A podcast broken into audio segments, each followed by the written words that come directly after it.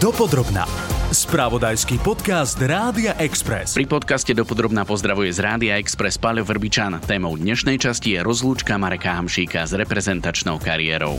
S reprezentáciou sa lúči legendárna 17 rekordný strelec s 26 gólmi, futbalista s rekordnými 135 zápasmi v národnom drese.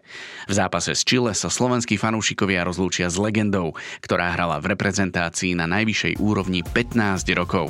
Marekovi Hamšíkovi tlieskali doma.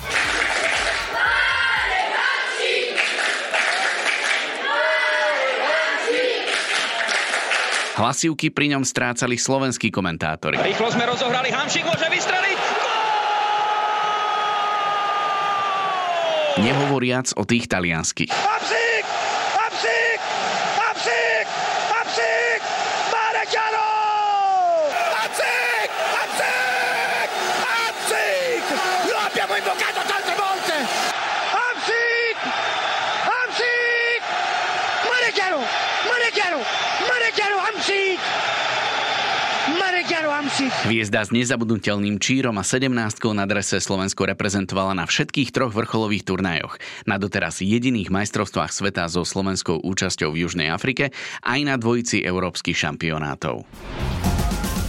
S Marekom Hamšíkom som mal tú česť podebatovať o kariére, reprezentácii, doslova šialených fanúšikoch v Neapole a tureckom Trabzonspore, ale aj o stretnutí s Diego Maradonom či o Marekových talentovaných deťoch. Marek, na úvod gratulácia k skvelej reprezentačnej kariére. Práve teraz sa blíži rozlúčka, ktorú si ohlásil, že bude práve v zápase s Chile. Ak by si mal vybrať niektorého hráča alebo hráčov, s ktorými si sa na ihrisku či už ako súper alebo spoluhráč stretával od žiackých čias, takmer celú kariéru, kariéru, že ste tak rástli spolu. Ktorý by to bol? Fú, áno, ťažko povedať. Práve, že ja som, aj som sa nad tým tak zamýšľal, keďže si pamätám, že som bol všetkých slovenských reprezentácií od U16 až teda po mužov. Jasné. Ale s nikým, s, s chalanou, s ktorými som potom trávil tie dlhé roky, o, som s nimi nebol v týchto výberoch alebo v tých mládežnických reprezentáciách a jediný, ktorý mal môj je môj ročník, teraz v reprezentácii je Juraj Kucka, my sme 87 Aj hore hroní, ak sa nemýlim však. Áno, áno, ale Kuco v tých výberoch nebol, v tých re- mládežnických reprezentáciách a aj tak spravil fantastickú kariéru futbalu, takže ale potom naozaj to obdobie mojej reprezentácie bolo strašne dlhé, 15 rokov, takže boli tam chalani, s ktorými som trávil 10 ročie v reprezentácii, takže to, to je strašne veľké obdobie. Marek, blíži sa teda tvoja rozlúčka s národným dresom, ale skúsme, ak by si mohol spomenúť niektorého z vtedajších spoluhráčov na začiatku seniorskej reprezentácie v tom 2007, kto ti utkvel v pamäti ako človek, čo ti v úvode reprezentačnej kariéry pomohol? Kto by to bol? Tak pamätám si, že na začiatku v tej reprezentácie bol aj môjim spolubývajúcim, aj som veľa času strávil s Marekom Čechom, takže bol to chalan, ktorého som počúval, ktoré, do ktorého som nahliadal a ktorý už v tej reprezentácii teda bol, takže niečo nevedel, ja som bol nováčik, mladý a neskúsený, takže asi Marek Čech. Že aj ako spolubývajúci mohli ste podebatovať možno, že aj o inom, než len o futbale. No, jasné, o tom to je, takže potom tie časy sa menili a posúvali a už roky roku som na izbe sám, takže je to iné, ale určite tie začiatky boli také, to si dobre pamätám, že s tým Marekom sme preberali všetko a sme v úzkom kontakte ešte teraz. Prišiel rok 2010 a pre Slovensko historicky prvé a doteraz jediné majstrovstvá sveta. Ako vysoko je 8 finále na svetovom šampionáte v takom rebríčku úspechov tvojich osobných? Tak strašne vysoko, tak všetky tie tri šampionáty by som strčil do jedného vreca, teda tie najúspešnejšie obdobia v reprezentácii, predsa to bol historický úspech pre slovenský futbal. Takže, ale predsa len tá Afrika bola prvá, takže bolo to niečo výnimočné a boli to aj majstrovstvá sveta, takže neskutočný zážitok. Okrem tej reprezentačnej kariéry určite hlboko v tvojom srdci aj tvojej rodiny zostane navždy zapísaný Neapol. Eh, je to druhý domov alebo len jedna zo zastávok v kariére? A čo ťa okrem kariéry k tomuto mestu tak najviac pritiahlo a stále priťahuje? Neapol beriem ako môj druhý domov určite. Naozaj som tam strávil 12 rokov, takže tretina môjho života. A ešte stále tam mám kúpený dom, v ktorom som vlastne žil a vždy sa tam budem vrácať. Mám tam strašne veľa kamarátov, no, rodinných kamarátov už takých blízkych, takže to bude miesto, kde určite 3-4 krát do roka sa človek bude vrácať po tej kariére a Neapol je špecifické. Vždy sa tí ľudia, ktorí tam chodili na tie zápasy, či už známi, kamaráti, kamarátov a tak ďalej, sa vždy toho mesta báli, ale po dvoch dňoch sa do neho zamilovali. Napriek tomu, že hovoríš, že zamilovali sa do mesta, rôzne chýry idú, že tam sa naozaj dejú udalosti, stali sa aj vám, je to, je to pravda, hovoril si o tom. Napriek tomu nepokazilo to v tebe ten dojem, že naozaj to mesto je tvoje. Nie, nie, nepokazilo nikdy, aj keď sú to také situácie, ktoré nepotešia, aj, aj vystrašia v niektorých prípadoch, ale to mesto by som si nedal za nič. Ja by som vybral takú jednu epizódu, mal si to šťastie určite aj čest, že si sa stretol s legendárnym, žiaľ už nebohým Diego Maradonom, ktorého si v počte gólov práve v drese Nápolu prekonal. Ako si na toto stretnutie spomínaš a čo ti Diego povedal? Tak tie stretnutia boli veľmi hektické kvôli tomu, že je to Diego a Diego, keď sa niekde objaví, tak má za sebou asi tak 50 bodyguardov a každý chce niečo od neho, takže ja som skôr taký, že sa, som v ústraní a podám si s ním roku, ruku, spýtam sa, ako sa má a tak ďalej. Takže neboli to stretnutia, s ktorými som si mohol sadnúť ako tu s tebou a rozprávať sa čo a ako. Ale teda, ako hovoríš, mal som tú čest ho vidieť, chvíľku s ním podebatovať a to sú veci, na ktoré človek nezabúda. Ligový titul s Nápolom napriek nezabudnutelným sezónám si žiaľ nezískal, ale fantasticky to vypálilo teraz v Turecku. Čo bolo podľa teba to najpodstatnejšie, že sa to podarilo práve s Trabzonsporom? Prvý titul pre tento turecký klub, ak sa nemýlim, po 38 rokoch. Áno, keď niečo vyhráte, alebo keď sa niečo takéto veľké podarí, tak musí všetko do seba zapadnúť a aj zapadlo ja som nesmierne rád, že sa mi to naozaj v tej mojej kariére až takto ku koncu podarilo, takže ma to naplnilo neskutočnými emóciami, radosťou, pýchou a tie oslavy, to bolo niečo neuveriteľné, takže to, ja som hovoril, že dúfam, že Netflix to natáčal, lebo tých oslav nebola jedna, ale šesť. Normálne roz... roz by bol seriál. No, fakt, na, a ten posledný, keď sa objavili nejaké videá na Instagrame, keď išlo 80 lodí na mori, ako my hráči a fanúšikovia, tak to bolo neskutočné. Uh, ak sa nemýlim, tak s Nápolom talianský pohár si vyhral však. Uh, pohár áno, dvakrát. Pohár a raz super pohár talianský. Čiže vieš tie oslavy uh, porovnať, Taliani sú takisto veľmi temperamentní, určite tiež si to v Nápole ľudia užívali, ale vraví, že v tom Turecku to bola iná kategória. Bola iná, tak predsa len uh, vyhrať ligu je niečo iné ako pohár, aj keď s Nápolom, keď sme vyhrali ten prvý pohár, to bol víťazstvo po 20 rokoch aj pre Neapol, takže bola to veľká vec, veľká euforia a tiež nás čakalo 100 tisíc ľudí na železnice stanici, takže to bolo tiež brutálne. Trošku možno taká odbočka od typicky futbalových otázok, ale chcel som sa ťa spýtať, keďže sme v rádiu, v kabíne počúvajú futbalisti podobne ako hokejisti rôznu muziku, aká je taká tvoja obľúbená pred alebo po zápase, alebo bola, keď si bol mladší. Pustil si si a niečo slovenské napríklad už aj v kabíne v Trabzonspore? Tak keď sa cestuje na zápas, tak každý z chalanov má Airpody alebo slúchatka, počúva si vlastnú hudbu. O, v šatni sa potom pustí ten, kto to má na starosti, nie sme tam všetci, že čo ideme... Vždy je iný DJ, hej? nie, je vždy určený a na reprezentácii je to teraz Juro Kuska, ktorý púšťa hudby a väčšinou sú to určite slovenské, keď je na, na Slovensku, ale ja som taký, že ja mám rád všetko, takže si počujem či už slovenské, či už rap alebo pop, takže ja som taký nevyberavý hocičo. A čo turecká pop music? Olan oldu zaten biz de kandık El sallayanlara hep yol açtık Gidenler gitsin sen bekle artık Ya da mahalleme karlar yağsın Hayırdır vesilesi Yar sinem dağları beni neredesin Beni dağlarda bulanam yolları benim evim değil Karakollar kolları bizi Lebo to je trošku o inom, čo? Hej, o inom a, a veľmi to nemusím. čo tam fičí? Turecký rap, alebo čo tam tí ľudia počúvajú? Aj turecký rap, keď tak keď som vo fitku alebo tak, tak chalani tam púšťajú. Bol tam aj rap, ale tak, tak z tej turenčiny ja rozumiem tak tri slova, takže ani neviem, o čom spievajú. Teraz trošku taká nefutbalová otázka. Viem, že si rozbehol biznis a polpravma, ak je to inak, s kamarátom z Banskej Bystrice, hokejovou legendou Mišom Hanzušom. Ako ste sa dali dokopy a o čo vlastne bližšie ide? Tak toto už je taká staršia jedna z tých investícií, čo mám.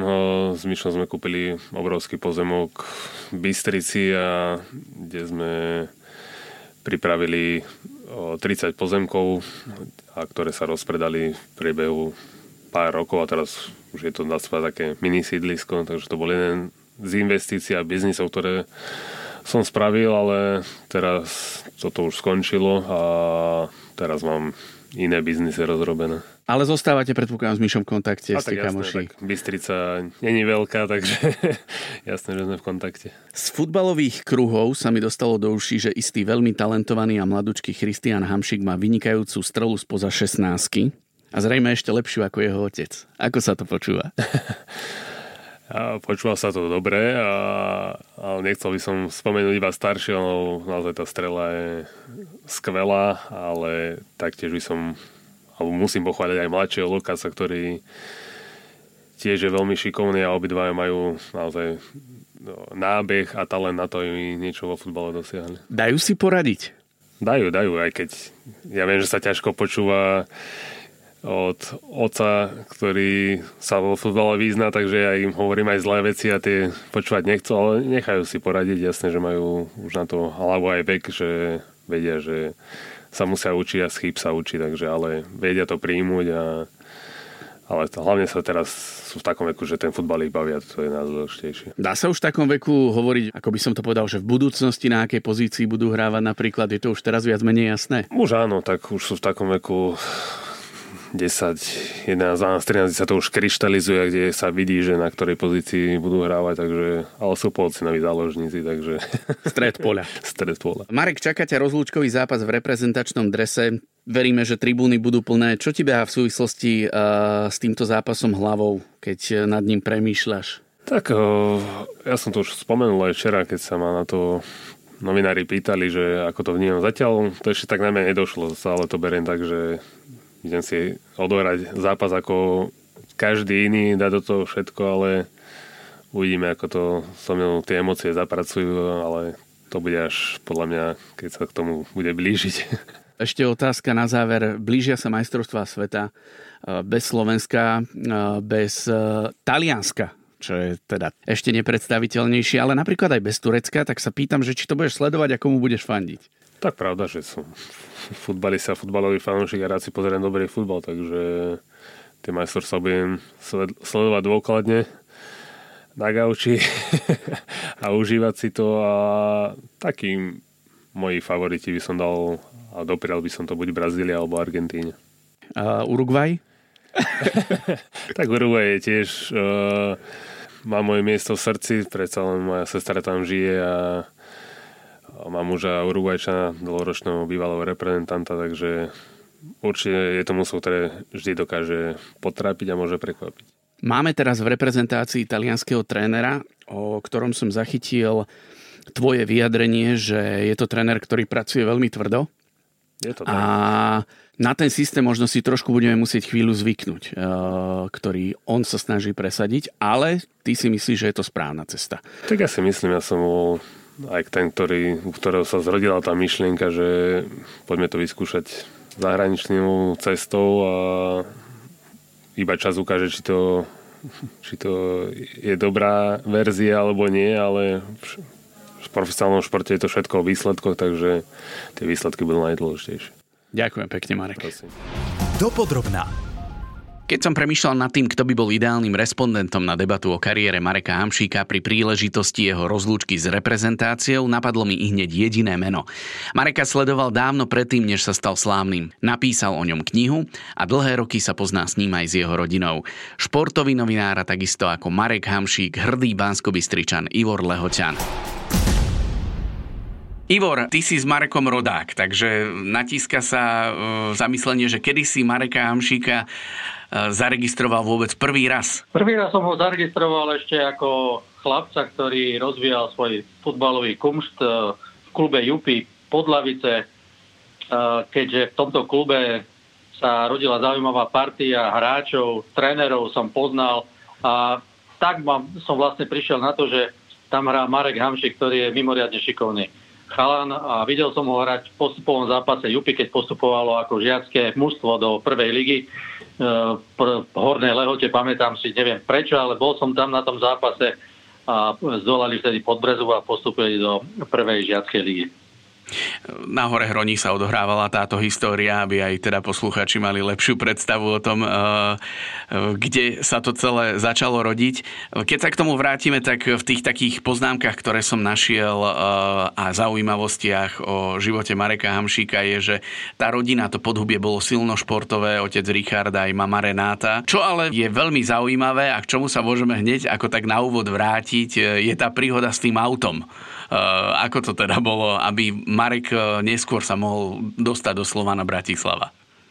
Áno, tak to je tá známa príhoda, že prečo vlastne museli rodičia, e, Marekovi rodičia predať auto. Tak to auto vlastne poslúžilo na to, mimochodom bola to taká rozeganá stará Felicia, že poslúžila na to, aby sa vykúpil vlastne z Jupy Podlavice, pretože keď išiel do Slovana, tak to niečo stálo a vieme, že to tak chodí aj v žiackých kategóriách alebo v mládežnických kategóriách Takže na to, aby sa vlastne dostal, tak e, museli rodičia predať auto a, a tým spôsobom začali vlastne podporovať finančne e, kariéru svojho syna.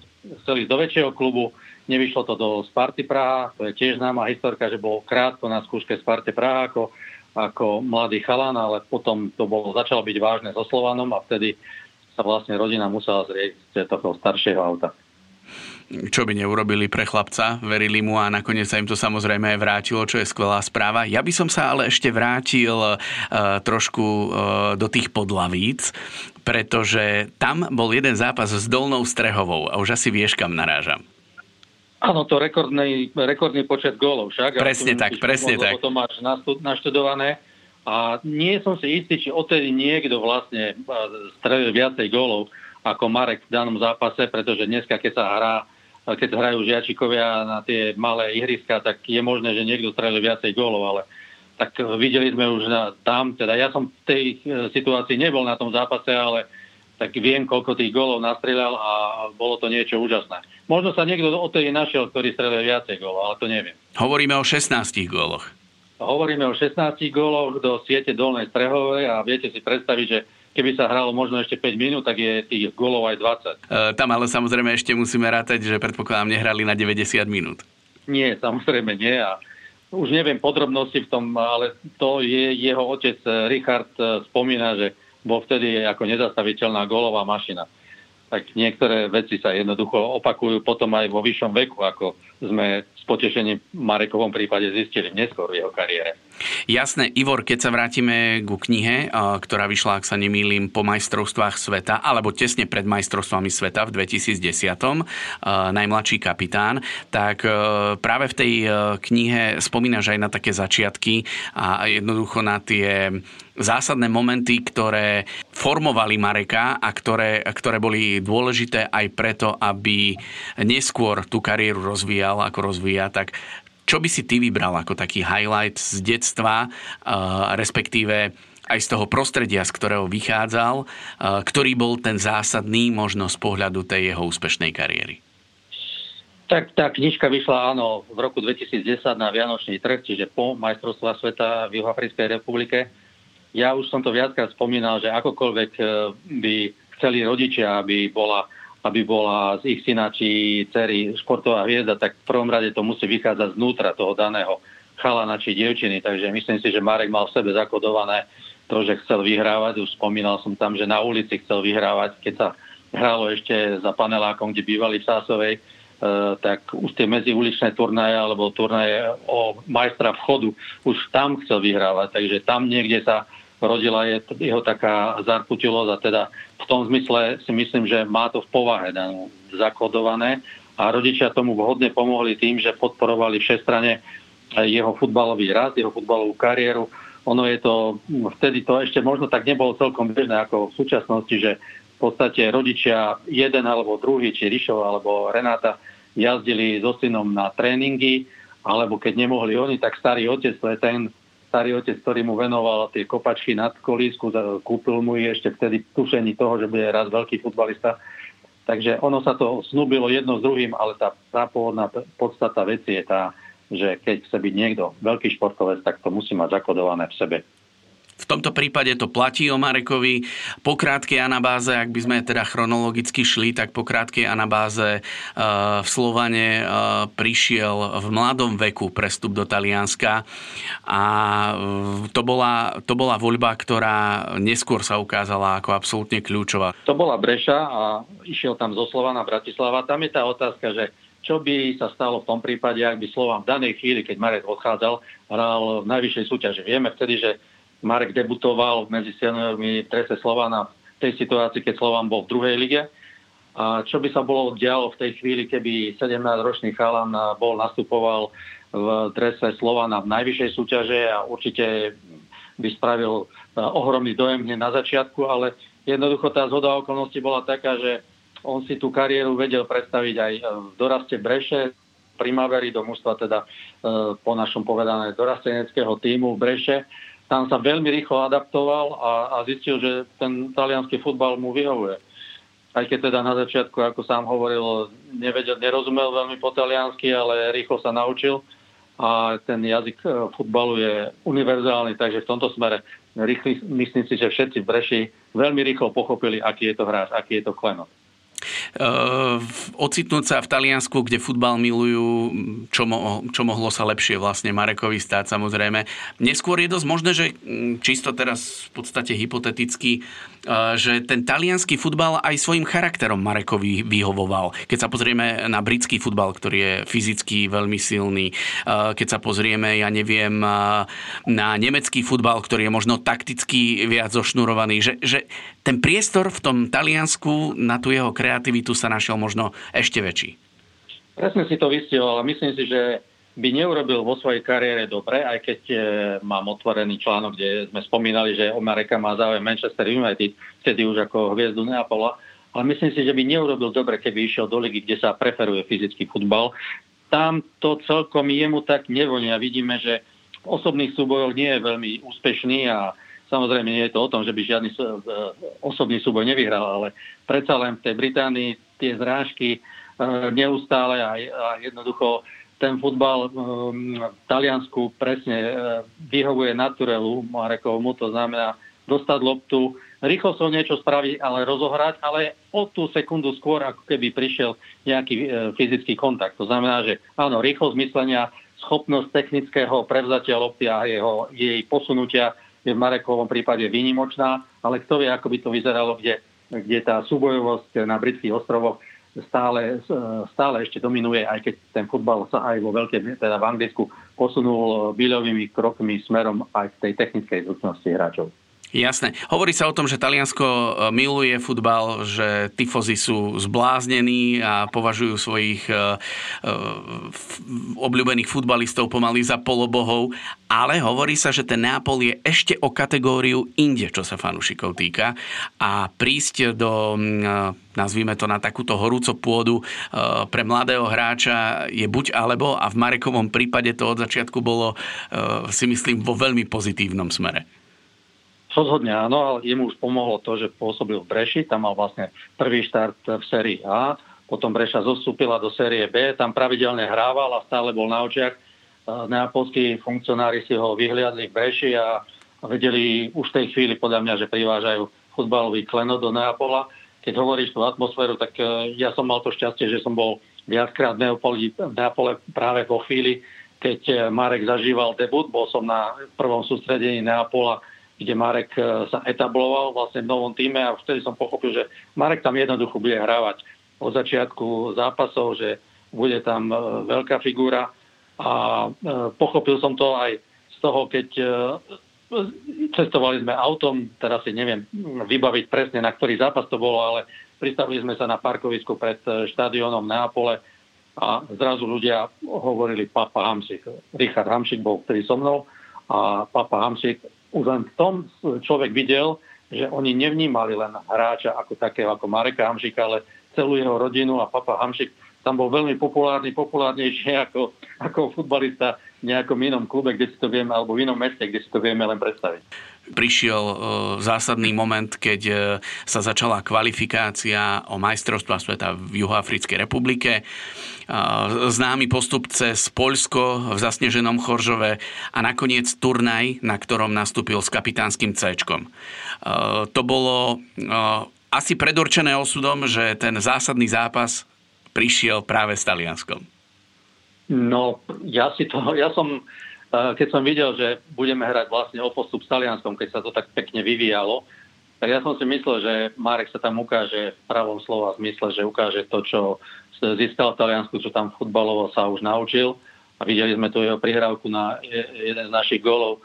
Takže myslím si, že Marek e, v tom e, zápase v Juhoafrickej republike sa prejavil v plnej svojej kvalite a že mu aj vyhovoval ten, ten spôsob hry, ako Taliani hrali. V podstate oni na tom turnaji neukázali nič svetoborné a tým pádom, povedzme si úprimne, dali šancu vyniknúť aj Slovensku. A, a ten zápas zostane e, v našich srdciach a povedomí, pretože to bol zápas, e, aký by sme od slovenského reprezentačného týmu radi videli v každom zápase. Výkon, technický, taktický, vôľový, morálka, Zdenovo Štrbovho zranenie, pamätáme si to ako sa vrátil do zápasu obetavo a ako zahrali všetci fantasticky.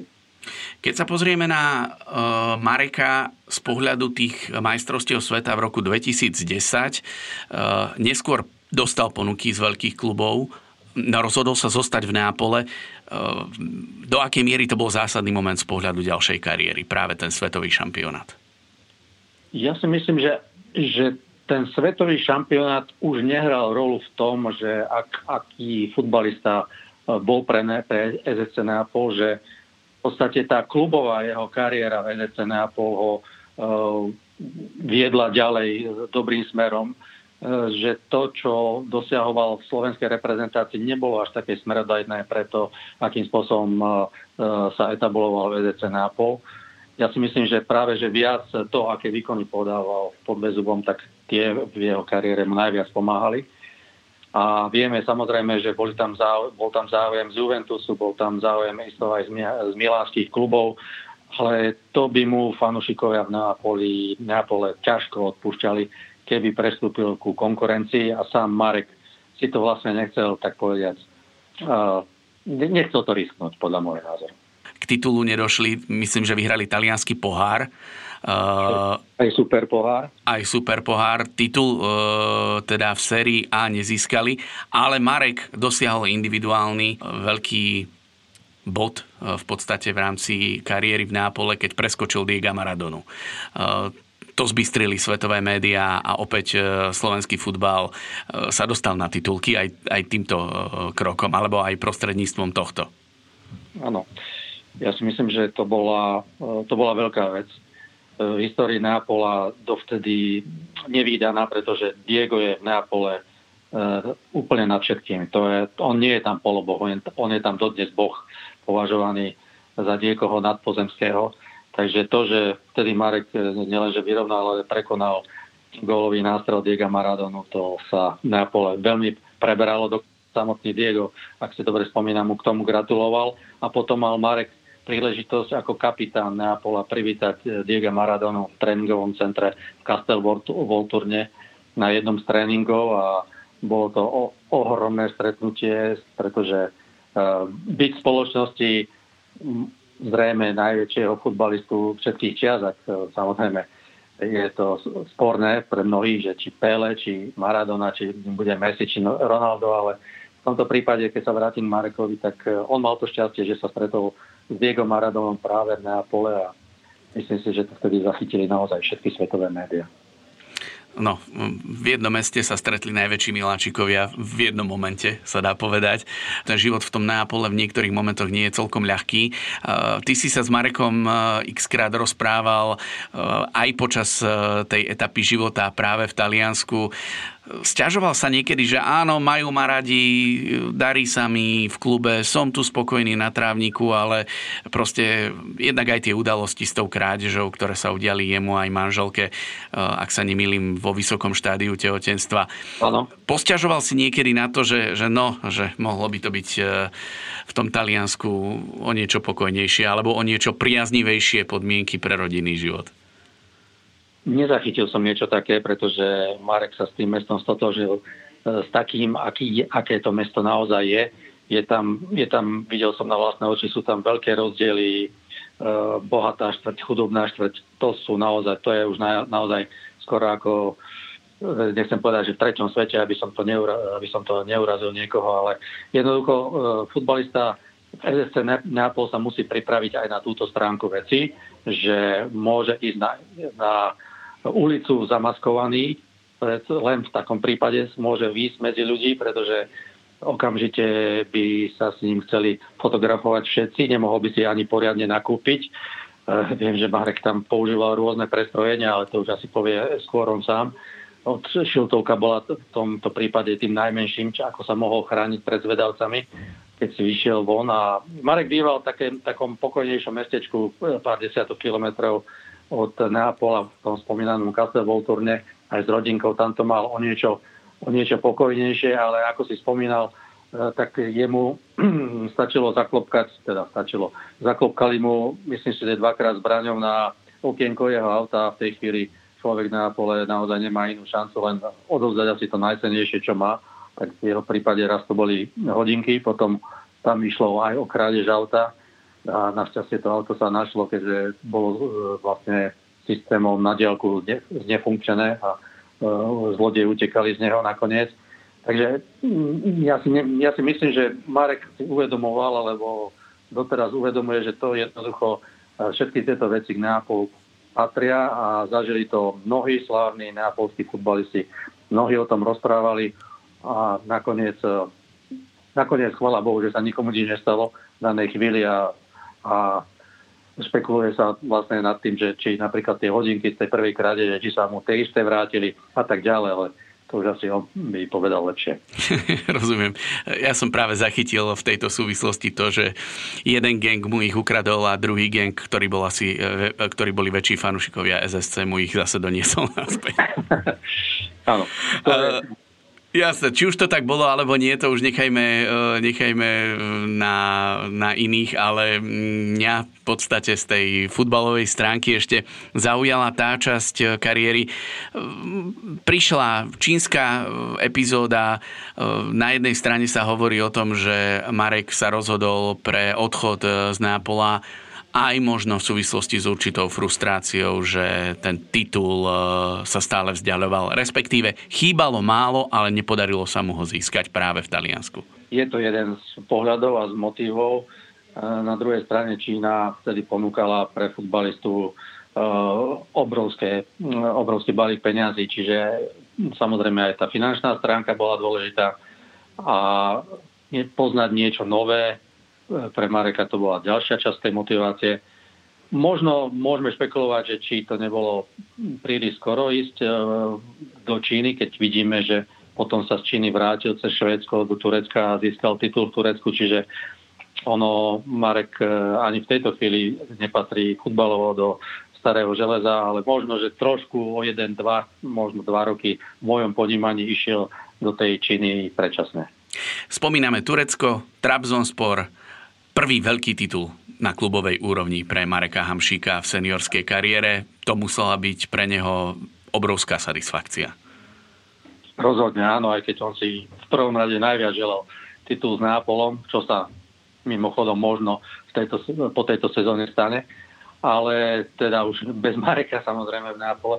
Čo sa týka Turecka, tak e, musím povedať jednu príhodu z leta 2021, dobre hovorím, bol som na dovolenke v Turecku a, a stavil som sa so šéf eh, barmanom v jednom hoteli o to, že ja som tvrdil, že Trabzonspor tým, že tam príde Marek Hamšik, že získal hráča, ktorý mu pomôže po 38 rokov získať titul pre Trabzonspor a on eh, ten barman, Bernito fanúšik Fenerbahče sa, sa doslova smial z toho, No tak vieme, ako to skončilo. Ja som si ešte tú výhru, teda flašu šampanského nevybral, pretože som bol tento rok v inom tureckom hoteli.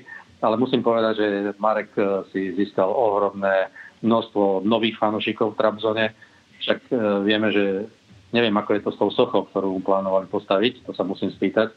Ale ohrom, znova je to o tom, že Hamšik je fenomén v tom zmysle, že kam prišiel, tak tam ho v podstate vítali fanúšikovia s ohromnou, teda otvorenou náručou a stal sa ich idolom.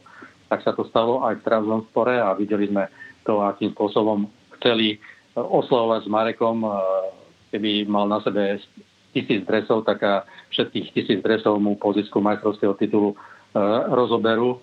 Videli sme, ako sa on vložil do oslav, keď neustále kričal šampión, šampión, Trabzonspor, čiže on, on to tam má takisto rád a myslím si, že naozaj je to pre neho obrovská satisfakcia na sklonku kariéry. No a aby sme boli úplne aktuálni, titul, individuálna cena, ocenenie najlepší legionár tureckej ligy aktuálne. Tak. Myslím si, že si to zaslúžil za tú sezónu, eh, aj keď eh, mal tam nejaké tie zdravotné problémy, ono sa to už po tej 30 eh, lepí na hráčov, ale Marek si to zaslúžil a tak ako bol v ideálnych jedenáctkach e, cudzincov v talianskej sérii A, tak teraz sa mu e, dostalo tejto ohromnej posty aj vďaka tomu, že s Trabzonsporom e, získal turecký titul. Marek ale nezanevrel na Slovensko, žije na Slovensku, môžeme to povedať otvorene. Časť biznisu je spojená so Slovenskom a mňa osobne zaujalo, že bansko hrdí spojili sily a Marek sa pustil do biznisu s Mišom Hanzušom, s hokejistom, takisto z Banskej Bystrice. Uh, máš nejakú informáciu o pozadí tohto spojenia, že prečo práve oni dvaja, kto ich dal dokopy, či sa už poznali dlho, ako to je? Poznajú sa už dlho, áno. Poznajú sa z rôznych príležitostí hrali spolu tenis, hrávali spolu tenis, neviem ako teraz, ale dlhé roky hrávali tenis, to viem ale v lete si to nenechali ujsť príležitosť. A zre, pritom došlo no, na debatu o tom, že aký spoločný biznis by si vedeli predstaviť. Takže vieme, že sa dali do realitného biznisu. Ako im to momentálne prekvítá, to neviem, ale, ale sú to kamaráti, veľkí kamaráti a viem, že sú v neustálom kontakte. Vrátim sa oblúkom eh, k tvojej knihe, ktorá sa volá Najmladší kapitán. A je takmer isté, že e, v rozlúčkovom zápase s Chile e, to C bude mať na ruke opäť. E, ak som správne zachytil, tak talianský tréner Calzona už povedal, že Marek odohrá väčšinu zápasu, ale určite mu dopraje to, že ho vystrieda kvôli tým individuálnym ováciám. Áno a ja si myslím, že takto je správne. To kapitánske C jednoducho Milan Škriňar to rozhodne sa s radosťou na niekoľko minút zdá, však to kapitánske cesko sa nakoniec vráti na jeho pažu, na Škriňarovú pažu, takže bude to také krásne, symbolické, že Marek Hamšik, znova kapitán, po toľkých rokoch reprezentácií s kapitánskou páskou, po toľkých rokoch v Neapole s kapitánskou páskou, Čiže má to silnú symboliku a myslím si, že budeme to všetci prežívať aj z tohto pohľadu, že sa lúči veľká legenda. Ivor, ešte si dovolím jednu takú otázku. E, od toho roku 2010 sa Slovensko na svetový šampionát e, neprebojovalo. Tento rok e, tu máme Katar bez slovenskej účasti. Šampionát, ktorý jednoducho je z mnohých stran aj kritizovaný pre zvláštne futbalové prostredie, pre zvláštne okolnosti, či už čo sa týka výstavby štadionov alebo podobne. Ako ty vnímaš blížiace sa majstrovstva sveta? Tak nejak divne. E, hrať e, v decembri takmer do Vianoc e, futbal na majstrovstvách sveta, nie som si istý, čo, čo to, akým spôsobom to môže pomôcť svetovému futbalu práve.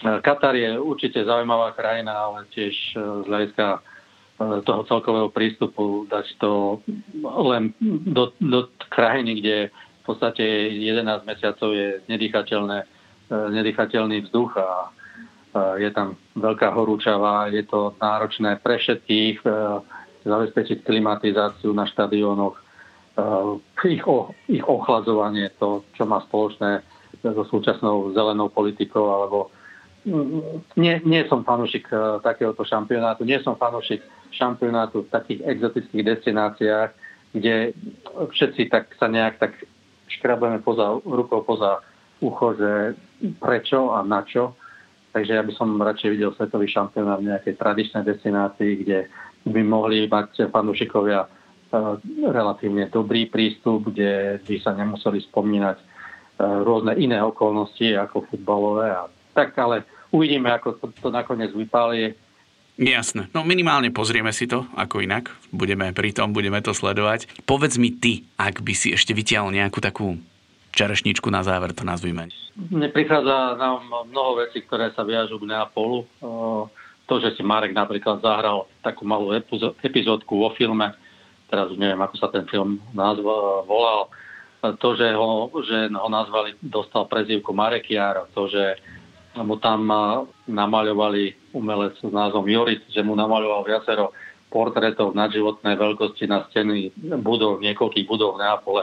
To len svedčí o tom, akú nesmiernu popularitu tam požíval, ako ho tam mali radi.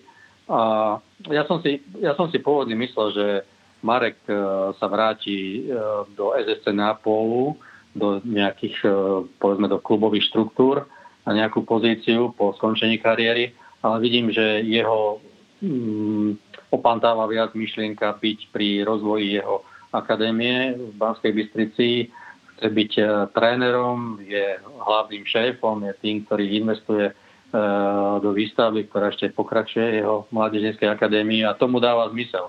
Zmysel mu dáva aj to, že môže byť pri tom, keď budú rásť jeho futbalového dvaja synovia, Kristiana a Lukas, lebo to sú tiež futbalové talenty, takže ja mám nádej, že meno Hamšik sa čoskoro objaví znova v nejakom reprezentačnom výbere.